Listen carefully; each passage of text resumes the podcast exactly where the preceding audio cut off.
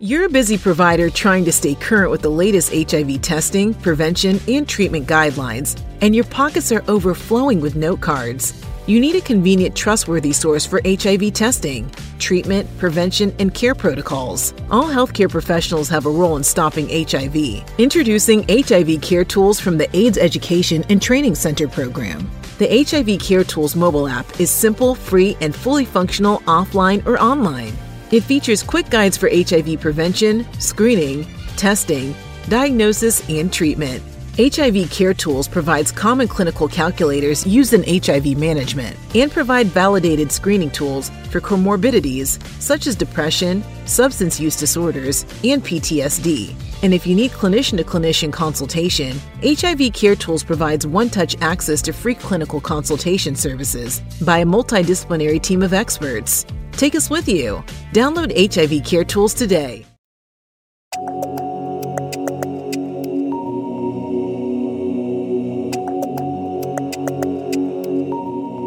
Welcome to NECA in the Know, a podcast for healthcare providers in the HIV field.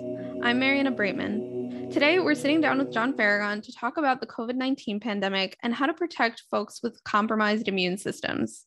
Thanks so much for coming on, John. Yeah, thanks, Mariana. Glad to be here today. So, John, what is the current recommendation for immunocompromised patients when it comes to how best to protect themselves from this continuously evolving virus? Okay, so you know, I think I think many of us are aware that the CDC continues to recommend um, the use of, of the uh, of the FDA-approved Pfizer uh, COVID-19 vaccine for 16 and older. Um, uh, yeah, it's one of the recommended vaccines to protect against COVID-19. Uh, and also that that recommendation is also for at least for Pfizer extends to uh, adolescents who are 12 through 15. And clearly for, for older patients, you know, the, um, the, the, the Moderna and the, and the Janssen vaccines are certainly, certainly reasonable.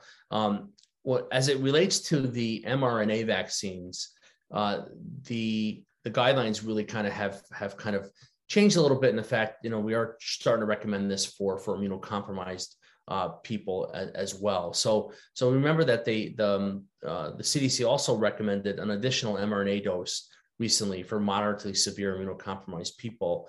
So specifically right now, the guidelines in, from the CDC are recommending the following. So if anybody has moderate to severe immunocompromised uh, immune systems, uh, or these patients are especially vulnerable to COVID-19 and may not build the same level of immunity to the two-dose vaccine series compared to people who are not immunocompromised. So again, a lot of words there, but really what it's saying is that when you look at the antibody levels that are required to kind of neutralize SARS-CoV-2, the virus that causes COVID-19, the level of immunity for people who have had uh, who have immunocompromised uh, situations or, or, disease states, uh, the those levels, those antibody levels, are not as high as the two dose um, uh, with just two doses. And some people may require a, what we call a booster dose or, or a third dose for immunocompromised uh, people. Again, remember that this is uh, really with the mRNA vaccines, you know, with, with um, there's some recent data that's coming out in the next couple of weeks that may actually be here now, uh, some data on on Janssen second doses, but we really don't have a lot of information on that yet. So people, um, so I think, but the bottom line is this additional dose is really intended to, to improve the immunocompromised uh, patient's response to their initial vaccine series. Uh, and again, as it relates to HIV, we think about this because some of our patients, especially those who may not be on treatment or maybe newly infected, really this kind of falls into that into that area. Although the CDC does not recommend additional doses or booster shots for other populations at this time, um, that is also probably going to change. And in fact, that will probably be recommendations that, that are that are going to be coming forth for for patients who are older who are who are um, 65 or older we'll probably see that see that pretty soon um, cdc does recommend that people with moderately to severe immunocompromised immune systems receive that extra dose of mrna vaccine at least 28 days after a second dose of, of, of, a Pfizer vaccine or a Moderna vaccine. So again, for, for moderately severe compromised immune systems, that additional mRNA COVID 19 vaccine is recommended. And again, at least 28 days after that second dose. Can you talk a little bit more about why folks with immunocompromised systems need that extra dose of the COVID 19 vaccine? Yeah, so it's it's important. And again, a lot of this is right off of the CDC website. There's some great sections in there that talk about this, but it's important to know that really the, the people who are moderately to severely immunocompromised, they make up about 3% of the adult population. And, and those patients are especially vulnerable to COVID-19 because they really are at more uh, risk of serious prolonged illness from COVID-19. And some of the studies have indicated that even immunocompromised people they don't always build the same level of immunity after vaccination the way non-immunocompromised people do. So again, they may have more benefit from an additional dose to ensure that adequate protection against SARS uh, against COVID, SARS-CoV-2, and obviously COVID-19, the disease state. Um, in small studies, fully vaccinated in fully vaccinated patients, the immunocompromised people have accounted for a large proportion of the hospitalized breakthrough cases, and that suggests that the immunocompromised people are more likely to transmit the virus to, to household contacts as well. So again, a lot of this is really based on we know that uh, people who have um, who are severely immunocompromised uh, are especially vulnerable to, to, to, to SARS-CoV-2 virus uh, infection, and, and and the adequate protection just might not be there. So that's really, I think, the the rationale between before the you know for this extra dose of COVID-19 uh, vaccine. So, who specifically would fall into the category of people that should get this third dose of the COVID 19 vaccine?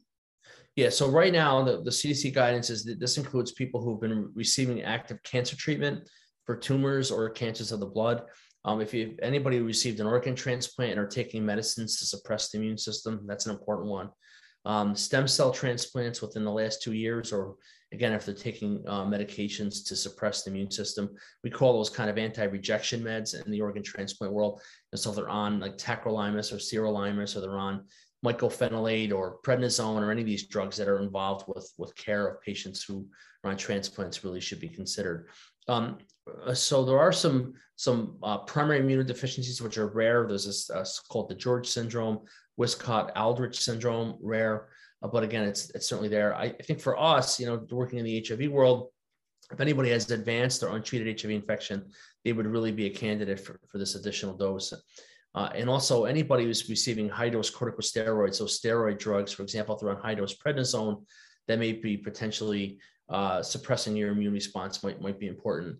I want to tell you too, we got a lot of these questions in the very beginning when people were first starting their vaccine series you know, they were on prednisone because they had rheumatoid arthritis, or they're on prednisone for lupus, or whatever they had, and they were concerned that they might not provide the same immune response. But these are the people that you really want to make sure they're vaccinated and potentially get this get this booster dose, this extra dose, because of, of that of that reason. Because we know that the if your immune system is uh, is in uh, is is basically shut down a little bit by some of these steroids and these other other drugs or other disease states, that the immune response may not be the same. So people really, most important thing, I, I can't tell you this enough. I mean, you can read the CDC and you can go by their guidance, but for some of these situations, I think you really need to talk to your healthcare provider and, and, get their perspective as well on whether or not it's appropriate for them to get the extra dose. But um, I think, but for us in the HIV world, I, I think most if if a patient wants to get it and their T cells are normal, I think it's certainly reasonable. But I think it's really the advanced people who don't have a lot of options left and may not have a lot of CD, may not have a lot of T cells left. For those people who are newly infected or who have untreated infection, get them vaccinated as early as you can. Obviously, making sure they get through the acute phases of uh, of HIV infection. But I think that's really those are really the key patients that we're worried about in our clinic as, as far as uh, uh, as far as the, the immunocompromised patients. But again, I can't urge enough. Make sure you talk to your healthcare provider uh, about their about their condition and make sure that that that that appropriate dose is right for them. And what about the vaccination card? Why is it important for people to have it and carry it around?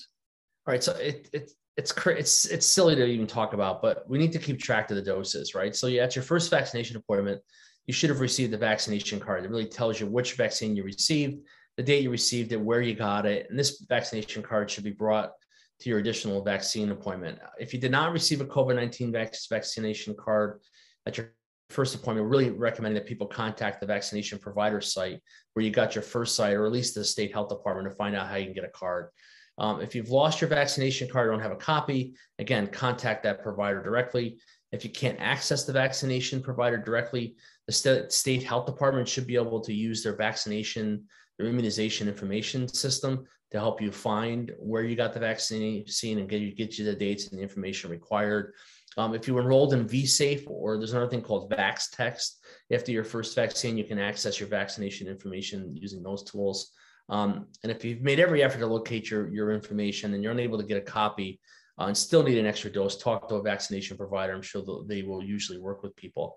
I can tell you for me in, in New York State, we have an app that's like kind of like a passport thing. You actually put your name in and your date of birth, and it, it actually logs your, uh, tells you when when it expires and you know how you know how long you're protected for, and it's it's a it's a barcode. So a lot of like, for example, if you go to like a, sporting event, they may want to see that and and may want to ask you were you're vaccinated, and you can just show them that that um, that that system to make that happen. If you're outside of New York State, there's I'm sure there's other systems in other states as well.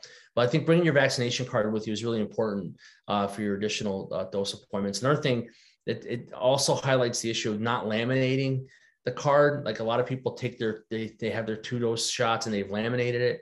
And, you know that's another thing you don't probably don't want to do. Uh, take a picture of it, keep it in your saved file so you have it in case somebody needs it. And this way you have the dates as a, as a backup copy. Um, also, I'm sure you're aware of this, but there's also a lot of shady stuff going on with vaccination cards where people are uh, selling vaccination cards for people, falsifying the records, etc. Obviously, that's another piece of of this whole idea but make sure you have your own vaccination card for you and, and, and you have it with you when when you need it and store it in a place that's that's safe i think is the most important piece Okay, so if you're immunocompromised, how long after getting your initial COVID 19 vaccine can you get the additional dose? Yes, it's important. So basically, it's, it's, it's basically four weeks or 28 days after the second dose of Pfizer or the Moderna. So it's the same 28 day period. So again, if you're one of those people who's, who's gotten vaccinated recently and you're ready to receive a third dose, you certainly could do it now. You certainly could wait too you know, I think for people who who've gotten the vaccine and have had it for for a significant period of time and got it when it was first available, you know, in New York State, that's probably like February, March, April, around in there of last of of of, um, uh, of 2021.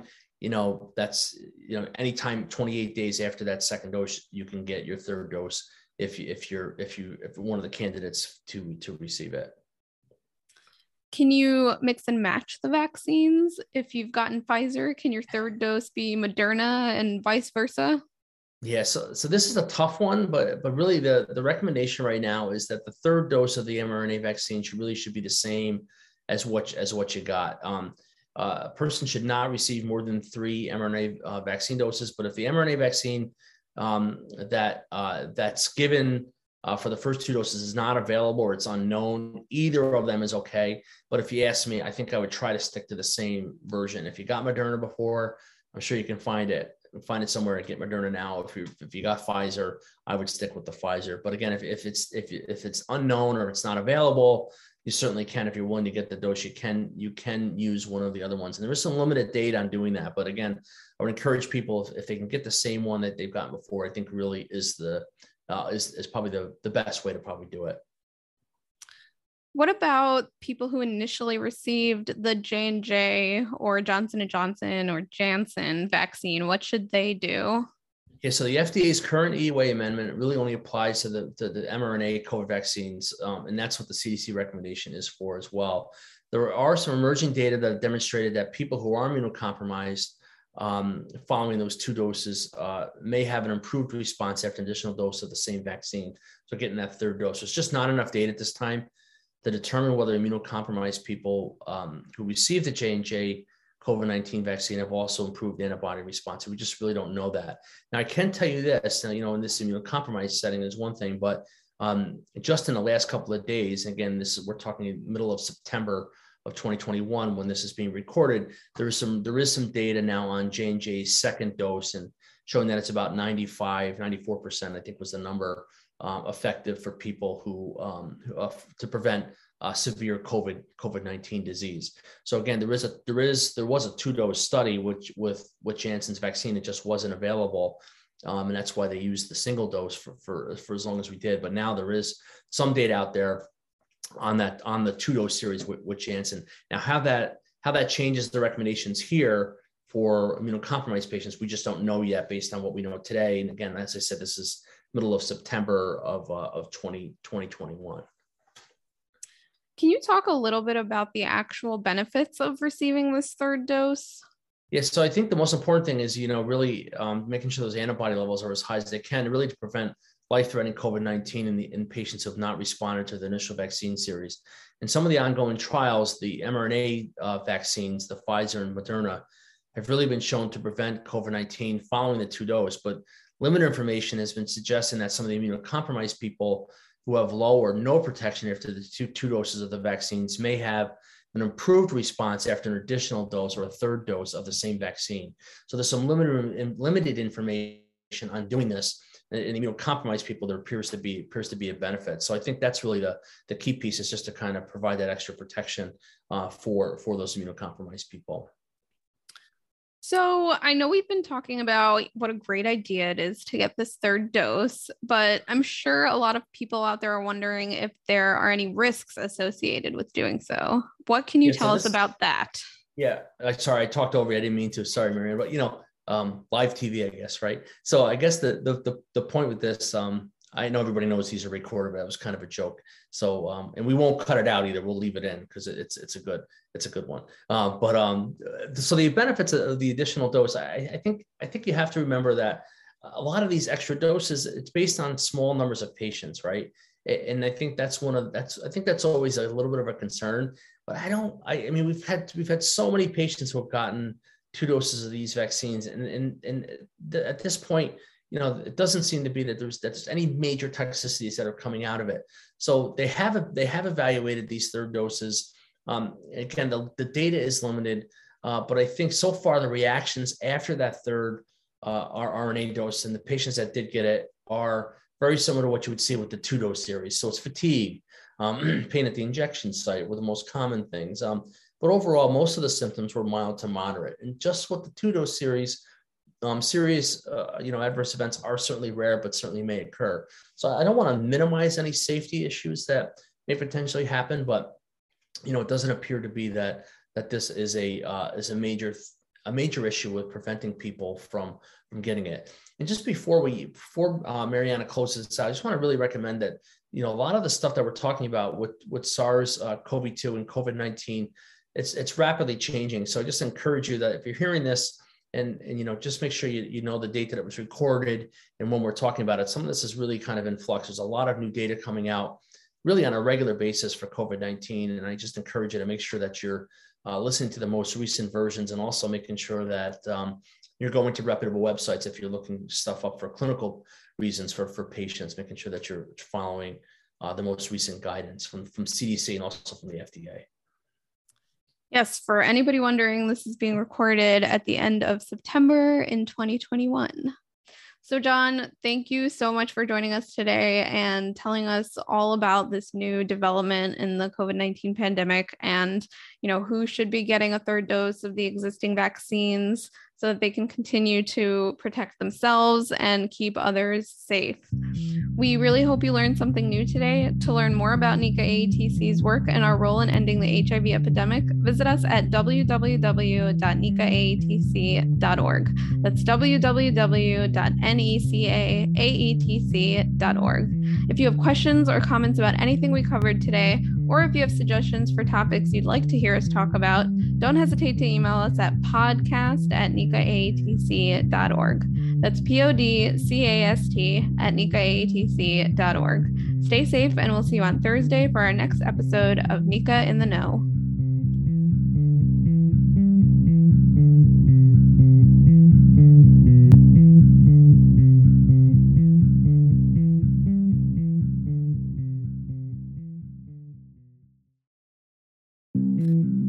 Presentation is supported by the Health Resources and Services Administration, HRSA, of the U.S. Department of Health and Human Services, HHS. The contents are those of the authors and do not necessarily represent the official views of, nor an endorsement by HRSA, HHS, or the U.S. government.